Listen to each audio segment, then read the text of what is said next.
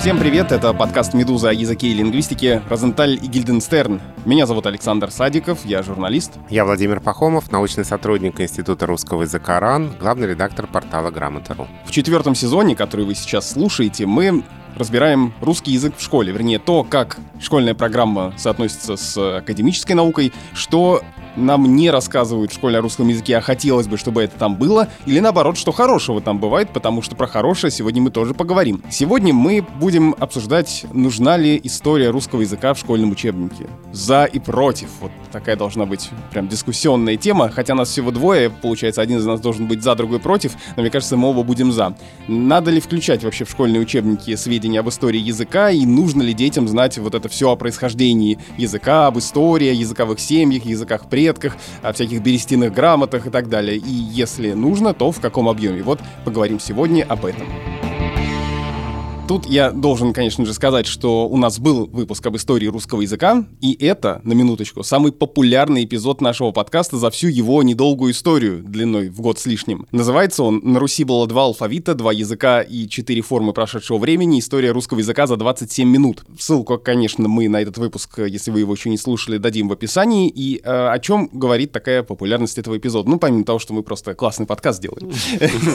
Это говорит о том, что людям интересно узнать о прошлом русского языка. Ну, то есть нам интересно узнать ответ на вопрос, откуда взялся тот язык, на котором мы говорим. При этом в школе, ну, очевидно, этому уделяют не так много внимания. По крайней мере, до недавнего времени это точно было именно так. Хотя есть, да, некоторые редкие приятные исключения, я тоже потом пример приведу. Вот давай вспомним, что тебе в школе рассказывали об истории русского языка. Я, честно, помню, что что-то в начальной школе у нас было про Кирилла и Мефодия, про кириллицу и глаголицу. Я помню, что там были разные буковки, тогда непонятные для меня всякие азбуки Букиведе, их интересно было изучать и разглядывать. Вот примерно это все, что я помню из э, школы. А потом все вытеснили орфография, пунктуация, синтаксис, вот это все. И, конечно, про историю языка все благополучно забыли до первого курса университета. Ты знаешь, я не помню, чтобы нам в школе хоть что-то рассказывали об истории русского языка. Не о том, откуда взялись правила, не о том, откуда взялись буквы, не тем более о том, э, как что-то менялось в истории языка, об этом речь не шла. Я помню, что у меня ну уже не совсем в детстве, а скорее в средней школе, на какой-то книжной ярмарке, мне мама купила книгу, детскую книгу напечатанную в дореволюционной орфографии. И я помню, мне нравилось это разглядывать, обращать внимание на какие-то диковинные буквы, но совершенно я не понимал, что они означают, как читать эти слова. И, в общем, полистав немножко эту книгу, я ее куда-то так и забросил. Я совершенно не понимал, что со всем этим делать и как это читать. Никаких там правил чтения не было. Ну, кстати, к средней школе я помню, что как-то, я не знаю, откуда я это узнал, ну, как-то вот узналось это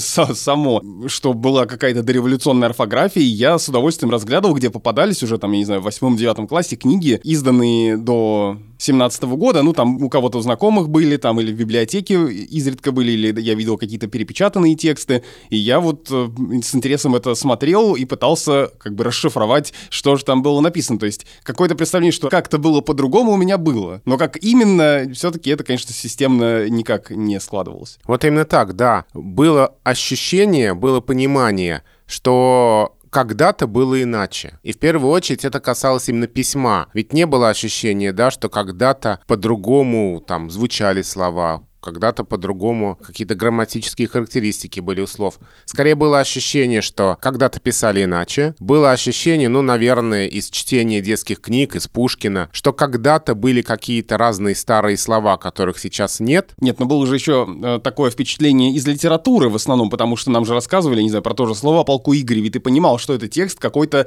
э, другой эпохи, по-другому написанный, и мы заучивали вступление там и плач Ярославны, и ты понимал, что это текст, который написан другим языком. Да, но как тот другой язык превратился в наш современный, как это все менялось, э, об этом не говорили. То есть это получается на уровне ощущений, на уровне понимания, да, а, что вот э, сейчас так, а когда-то было не так. Но как от той стадии до нынешней все дошло, никто об этом не рассказывал. Как дошло до той стадии, в которой мы находимся сейчас, мы рассказывали в нашем предыдущем выпуске, обязательно его послушайте, хотя сегодня, я думаю, что мы очень коротко тоже про это напомним. Продолжим через пару минут после того, как ответим на ваши вопросы, которые вы присылаете нам на почту подкаст собакамедуза.io.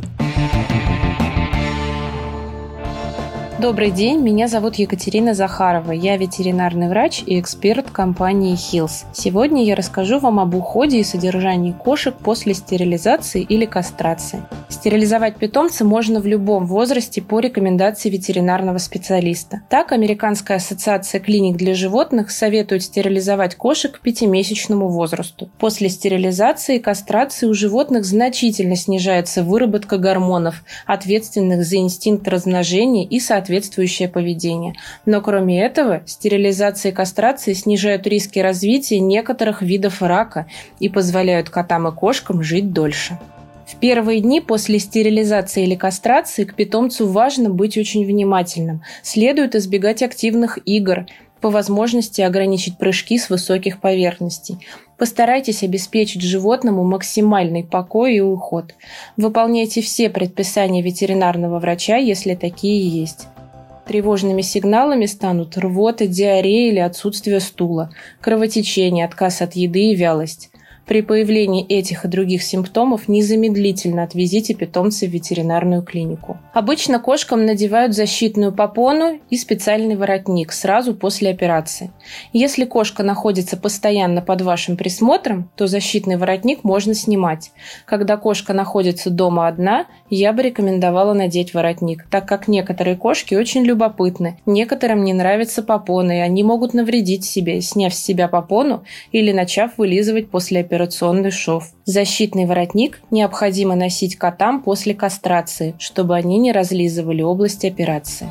Питомец после стерилизации, возможно, станет менее активным, поэтому, чтобы она или он не растолстели, специалисты советуют следить за активностью животного и его питанием а подобрать правильный рацион поможет ветеринарный врач. Специалисты Hills разработали специальные корма для стерилизованных кошек и кастрированных котов с 6 месяцев. Рационный Science Plan Sterilized Cat создан с учетом физиологических особенностей таких питомцев, а специальная формула контроля веса помогает кошкам оставаться стройными и энергичными. Рационы сбалансированы и содержат необходимый уровень питательных веществ для поддержания здоровья мочевыделительной системы и профилактики мочекаменной болезни кошек. Для владельцев, которые хотят разнообразить выбрать рацион своего любимца, в линейке кормов Hills присутствуют паучи, кусочки в соусе с четырьмя вкусами – курица, индейка, форель и лосось.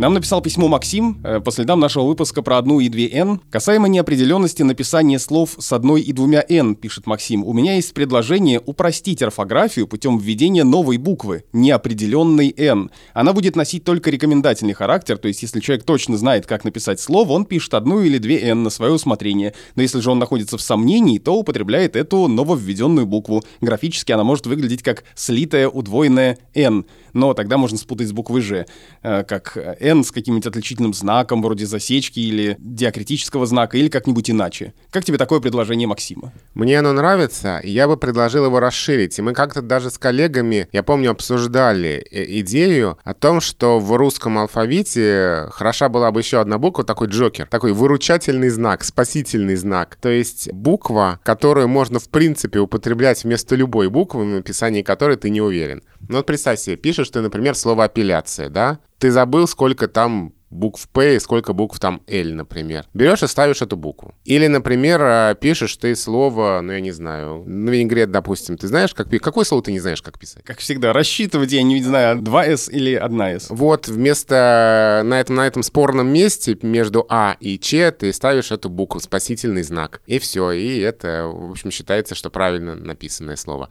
Но так, слушай, тут э, простор для злоупотребления. Если ты везде будешь это ставить, это же затруднит чтение, да и вообще вообще, что, получается, можно не учить, а просто ставить эти знаки? Тогда, наверное, надо э, разработать правила использования. Спасите. У нас есть правила русского языка, а будут еще правила использования специального знака, потому что правила и так сложные, зачем нам э, что-то облегчать? Надо еще усложнить правила, добавив еще знак и правила к нему. Нет, но если у тебя есть, это же буква, я хочу полноценную 34-ю букву предложить. Буква Про... ЗЮ.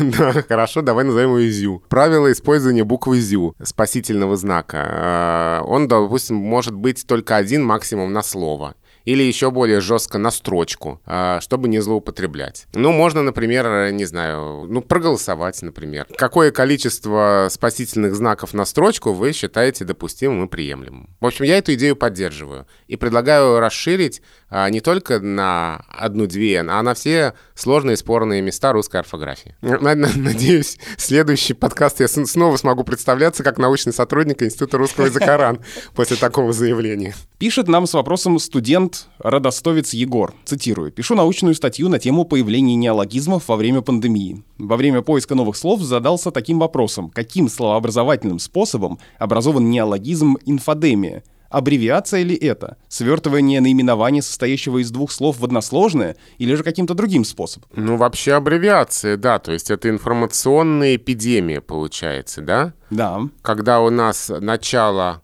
одного слова и конец другого. Да, это тоже это разновидность аббревиации. Но это как мопед, например, мотоцикл, велосипед. Э, это один из видов аббревиации. Ну и уже короткий комментарий, еще один. Нам продолжают присылать люди свои варианты по поводу частей речи, которые могут быть интерпретированы по-разному. Так вот, э, пишет нам Саша, Ярославль. Недавно вы поднимали тему о том, что в повседневной речи часто слова одной части речи могут быть восприняты как слова другой части речи и переосмысленные. За примером ходить не надо. На региональном этапе Всероссийской Олимпиады по русскому языку 2014 года задание было таким. Представьте, что батарея — это деепричастие, преобразуйте его в глагол и проспрягайте. А у 11 класса было представьте, что какаду — это глагол первого лица единственного числа, поставьте в неопределенную форму и проспрягайте. Вот батарея, что это? Ну, от глагола батареить, очевидно. Ну, очевидно, да. Батареить. Я батарею, он батареет. А какаду — это что? Ну, смотри, если мы по аналогии попаду попасть, да? Ну, какаду это может быть какадать, например. Может быть, а может быть, как завести заведу. Какости, например, да? Что-то такое тут странное, да, получается. уведу, увести, да, какаду, какости, например. Какаду тебя в тундру, да?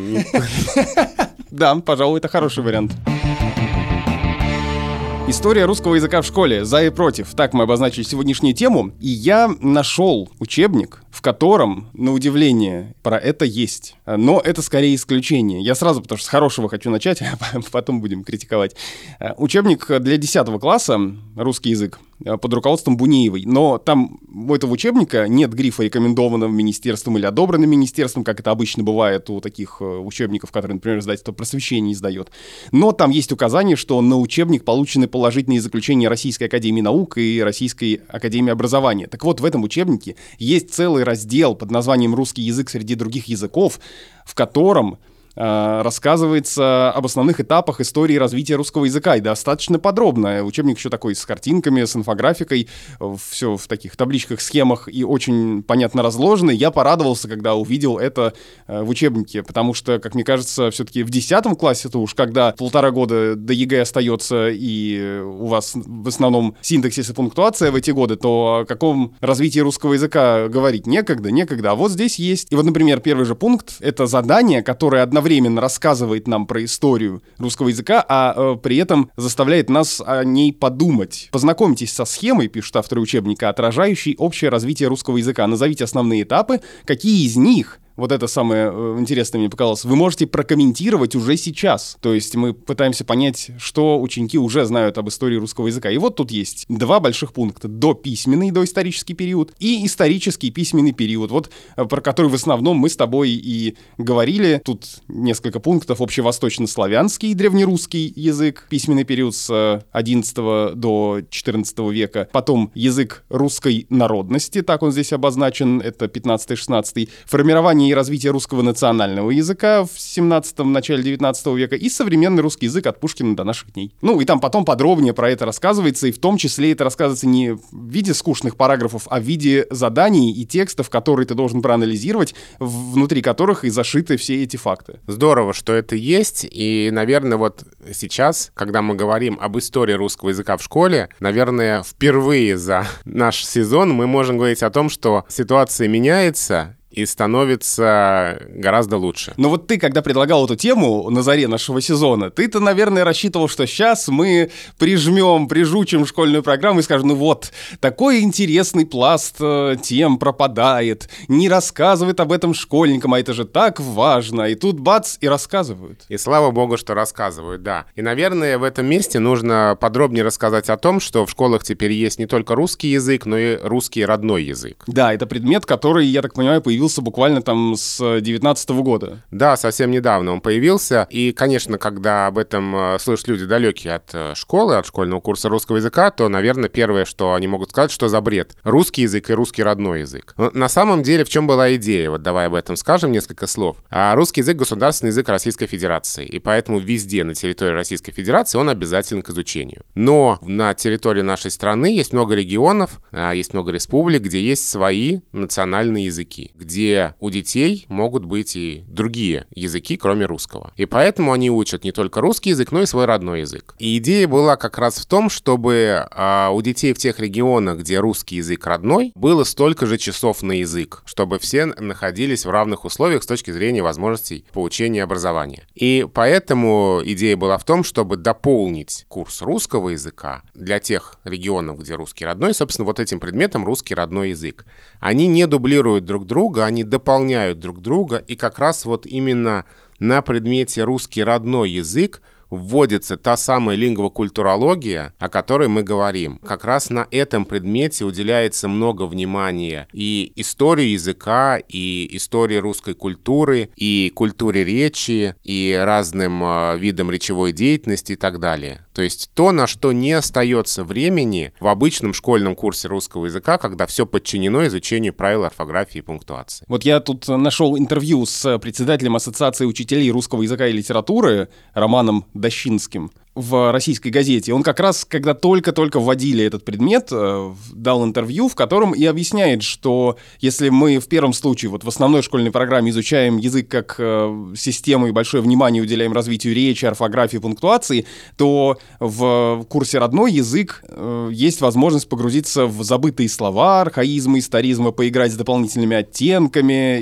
и, в общем, сделать все то, на что в обычном курсе русского языка не хватает времени. Но слава богу, что русский родной язык — это не только об историзмах и архаизмах, но это еще и более подробно о современном состоянии русского языка, об иноязычных словах. И именно в учебниках русского родного языка появляется то, что мы хотим, чтобы появлялось на уроках русского языка. То есть там пишут, что язык меняется и можно и так, и так? Там и рассказывается о современных заимствованиях, там рассказывается о словах интернет-эпохи и так далее. То есть это уже современные учебники. И как раз именно здесь, в этом курсе, находится место для рассказа об истории русского языка. Вот если мы возьмем комплект учебников, например, «Русский родной язык», авторы Татьяна Михайловна Воителева и другие, то, например, учебник для шестого класса начинается с огромного раздела «История русского литературного языка». И здесь как раз о разных эпохах в истории русского языка, о памятниках письменности, о берестяных грамотах – о слове о полку Игореве. И вот, например, одно из заданий в этом разделе — прочитать фрагмент исхождения за три моря тверского купца Афанасия Никитина и ответить на вопрос, все ли слова понятны в тексте 15 века, очевидно, что не все. А, задание — понаблюдать, какие грамматические формы имеют отличие от форм современного русского языка, ну и попробовать перевести текст на современный русский язык. На самом деле ведь а, у нас в школе тоже было. У тебя была в школе древнерусская литература? Я помню, что мы проходили, да, эти тексты.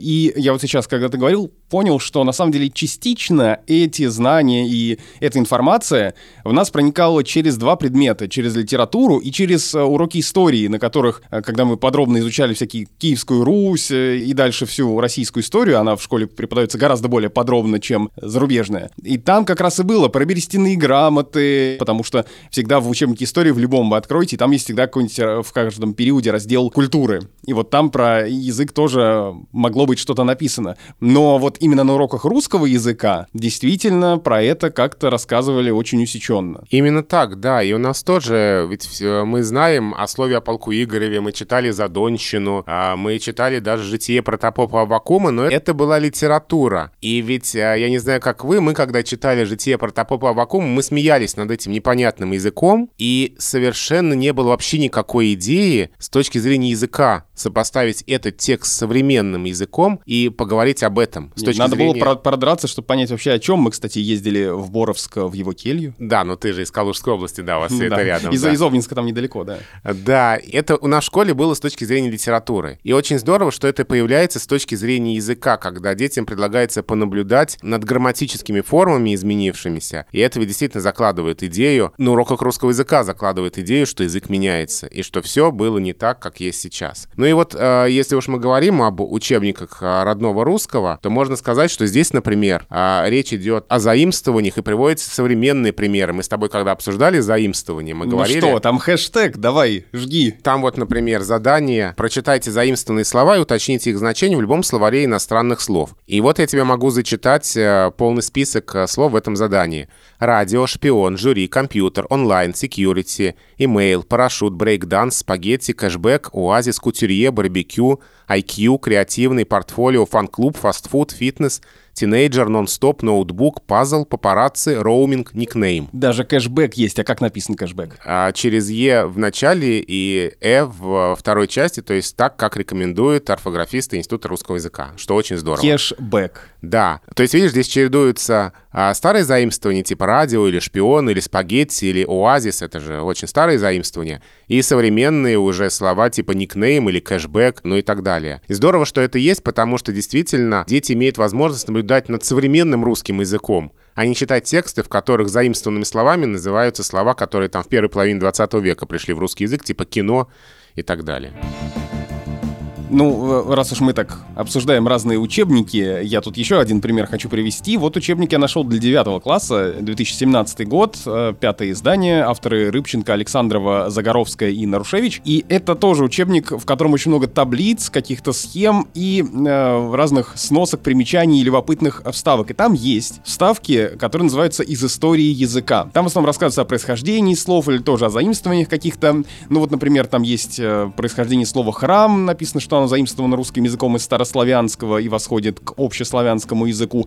Или, например, там есть история двоеточия. Вот мы говорили недавно с тобой про знаки препинания. Здесь вот целый абзац про то, что двоеточие как разделительный знак начинает употребляться с конца 16 века и дальше там как упоминается. Но, опять же, эта история, которая в этом учебнике, это, конечно, прикольные факты, хорошие, да, любопытные байки, но все-таки системно это здесь не отмечено. В отличие от учебника для русского родного языка, который ты привел, или там учебника под руководством Бунеевой, который я приводил чуть ранее. Но смотри, мы с тобой вот говорим про историю русского языка в школе, мы заявили вообще-то за и против, но мы говорим об этом в таком ключе, как будто однозначно за. А зачем это надо-то? Слушай, ну я не могу привести ни одного аргумента против, потому что мне Тогда кажется... за- зачем, ты- зачем ты просил заявить это как за и против? Где против? Против, против только аргумент, что слишком много программа раздута, да? Но вот теперь мы э, имеем отдельный предмет для этого. Зачем это современному школьнику? Ну, мне кажется, что здесь есть сразу несколько доводов. Довод такой общечеловеческий, гуманитарный, потому что очень важно знать и понимать, э, а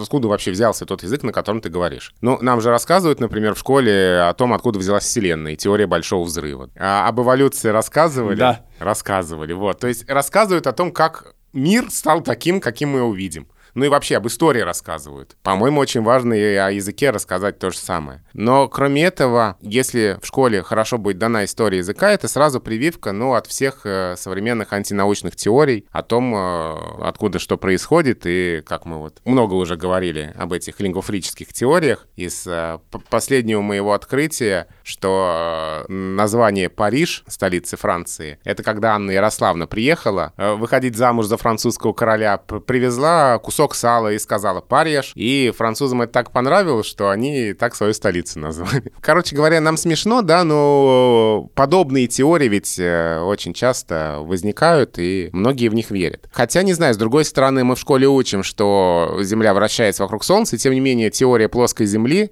каким-то неожиданным образом набирает сторонников. Но все равно, чем больше в школе будет рассказано о том, как возник русский язык, как он развивался, как он менялся, чем, мне кажется, все-таки будут меньшей популярности пользоваться подобные антинаучные теории. Ну и, наконец, если со школьной скамьи люди будут знать и понимать, что в языке меняются ударения, меняются а, значения слов, меняются грамматические характеристики, меняется написание, то они будут просто спокойнее относиться к тому, что что-то меняется сейчас на наших глазах. Поэтому мне кажется, что история языка и история норм языковых в школе должна быть. Здорово, здорово, что это есть. Хочется, чтобы было еще больше. Но на самом деле, вот я цитировал куски параграфы учебников, э, где говорится об истории русского языка, но на самом деле есть и об истории ударений, об истории норм. Это тоже стало появляться, и тоже вот я это нашел в а, учебниках русского родного языка. Сейчас расскажу. Вот, например, а, фрагмент из книги «Занимательно о русском языке», а, который приводится в учебнике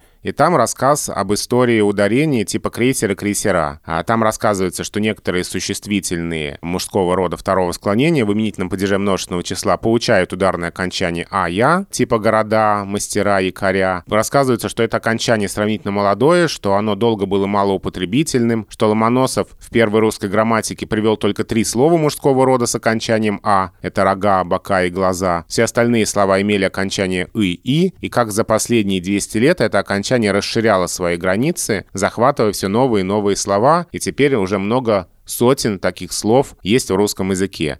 То есть э, вот история распространения такого ударения, история изменения нормы э, здесь рассказывается. Хотя не во всех случаях, и, например, когда дальше идет разговор о родительном падеже множественного числа, то здесь просто дан такой факт, что где-то нулевое окончание, где-то окончание «ов», и надо просто запомнить. И здесь уже об истории этих форм не рассказывается. Но, слава богу, что есть уже хоть что-то. Хотя мне всегда хочется больше истории рассказать, чем есть. Ну, тут, конечно, я думаю, что во многом все зависит еще и от учителя, потому что есть учителя, которые могут легко рассказать э, и часто это делают то, чего нет в учебнике, или наоборот, они могут строго следовать программе и то и не успевать, если подробно разбирать каждое. То есть здесь вопрос э, в том числе и в том все-таки, как умудриться э, рассказать все, все, все самое интересное, а все самое интересное, по мнению Владимира Пахомова о языке, это, собственно, все о языке. Да, ну вот смотри, я, я продолжаю листать учебник для шестого класса, кстати. В произведениях художественной литературы 18-го, первой половины 20 века нередко встречается случай, когда одно и то же слово употребляется встречается то в мужском, то в женском роде. Например, ему даже показалось, что и один бакенбард был у него меньше и не так густ, как другой, Гоголь «Мертвые души», и барину видна была только одна необъятная бакенбарда, Гончаров-Обломов. Опять же, мы читали «Мертвые души» на литературе, мы читали Обломова на литературе. Но кто задумывался над сравнением слов и тем, что где-то что-то в мужском роде, а где-то что-то в женском. Да, а теперь это есть, и это появляется в учебниках именно русского языка. Это здорово. Какой у нас положительный сегодня выпуск? А, ну да, потому что, слава богу, что можно найти учебники, которые предлагаются современным школьникам, в которых говорится об изменениях в языке, об истории языка и о том, что русский язык — это не такая застывшая глыба, которую мы получили в наследство от Кирилла и Мефодия, и с тех пор в нем ничего не менялось. Вот тот учебник, на который, единственный, к сожалению, пока, который я нашел из таких, которые относятся к основной программе, да, вот этот э, учебник Бунеевой, где есть раздел про историю русского языка, там есть и такое задание, которое я вообще не ожидал увидеть в школьном учебнике. Мы говорим, что правила, вот они жесткие такие, вот надо выучить все, чтобы писать грамотно, никаких отступлений. А тут такое задание. Наш язык и правописание естественным образом менялись и после 17 года. Например, вместо эксплуататор через О Сейчас пишут эксплуататор. Исчезли дефисы в сочетаниях типа то есть как бы так же и так далее. Кроме того, в 90-е годы готовилась очередная реформа правописания. И, внимание, вопрос к школьникам, которые выполняют это задание.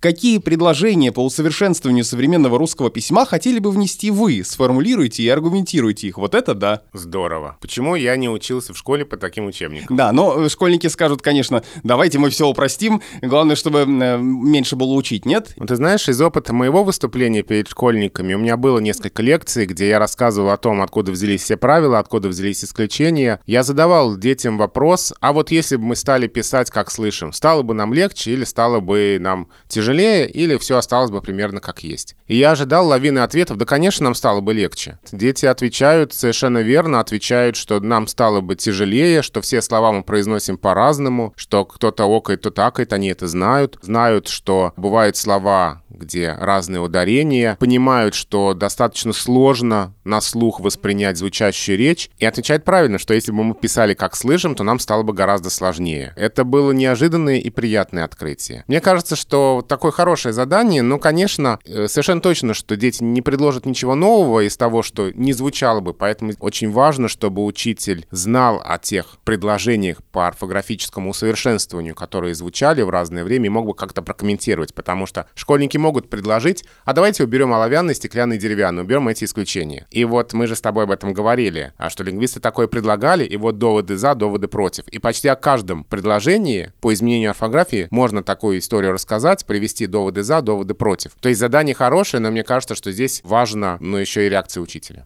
На самом деле, наверное, я могу немножко и поругать те самые учебники, которые я хвалил. Ну, наконец-то, наконец-то. А то что это мы такой выпуск весь, э, что есть в школьной программе хорошее, и вот еще вот это хорошее, и вот это хорошее. Нет, не дождетесь всегда можно за что-нибудь покритиковать. Нет, ну, понятное дело, что вообще написать учебник русского языка — это очень сложная задача, поэтому нам тут легко сидеть и критиковать. А, но да, все-таки... а вот э, напиши книгу сам и посмотрим. Да, поэтому и, люб... и любая книга, которая может быть написана на русском языке, а к ней, конечно, может быть много претензий с точки зрения либо научности, либо популярности, либо она будет слишком заумная, либо она будет слишком попсовая, либо в ней что-то будет не сказано. Но вот, что я хотел сказать, что есть, конечно, и здесь замечания, потому что вот, например, отрывок из книги «Русский язык. Страницы истории» называется «О реформе языка в 1917-18 годах. А это была все-таки не реформа языка, а реформа правописания. И это, ну, достаточно серьезная ошибка, потому что реформы языка не бывает. Но это мелочи, а все-таки в целом, повторю, я очень рад был увидеть эти учебники. А я очень рад, что сведения об истории языка,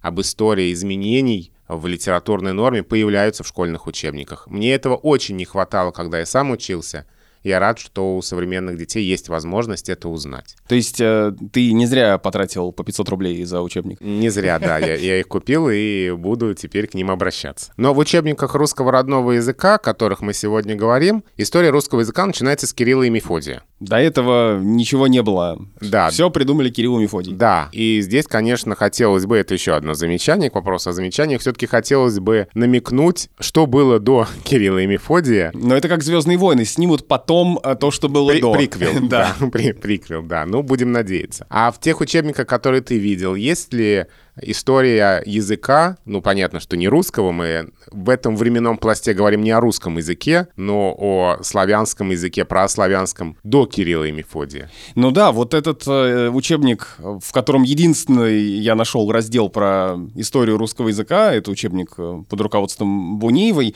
тут э, не только про, собственно, русский язык, тут вообще про все э, языки, то есть тут начинается с языковых семей, с праиндоевропейского языка, здесь есть целое древо, и достаточно достаточно подробно все расписано, причем сопоставляются некоторые слова, и чтобы мы, как мы, школьники, увидели, что корова в, русском и корова в польском и в чешском и сербском имеют э, схожее звучание и написание, и потом нам рассказывают, вот эти языки родственные, вот откуда они произошли, тут целое генеалогическое древо, и мне кажется, что это как раз э, дает общее представление о том, что до русского языка тоже что-то было. Ну что, тогда мы можем выразить надежду, что Раз история, сведения об истории языка, даже сведения об изменении языковых норм попадают в учебники, и современные школьники имеют возможность узнать, как оно все было раньше, мы можем надеяться, что новые поколения носителей языка будут как-то спокойнее относиться к тому, что изменится что-то на их глазах, и не будут уже собирать подписи в интернете за отмену среднего рода у слова кофе. Ну, это было бы, конечно, хорошо все, но, с другой стороны, пока все-таки даже мы с тобой, говоря и об этих учебниках, и об этих знаниях, которые попадают в программу, это все-таки еще не очень массово.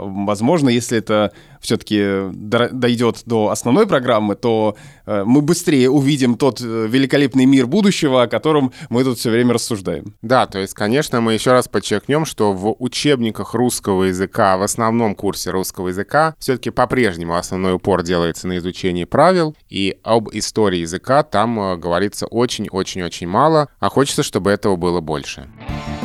Ну что, это был подкаст Розентали Гильденстерн о языке и лингвистике, об истории русского языка в том числе. Меня зовут Александр Садиков, я журналист. Русский язык от Кирилла и Мефодия до Розентали и Гильденстерна. Я Владимир Пахомов, научный сотрудник Института русского языка РАН, главный редактор портала Грамота.ру. Пишите нам на почту подкаст собакамедуза.io и слушайте нас. Мы есть на всех основных стриминговых платформах. Apple Podcasts, Google Podcasts, CastBox, Bookmate, Яндекс.Музыка. В общем, везде, где вы слушаете подкасты, мы скорее всего, там есть. Подпишитесь на нас. Ну и, конечно, слушайте другие подкасты «Медузы», например, новый сезон нашего подкаста о сериалах и кино «Чего бы посмотреть», в котором разные интересные известные гости. Вот в первом выпуске была актриса Варвара Шмыкова, во втором писательница Яна Вагнер. В общем, там много чего любопытного о современных сериалах. До встречи!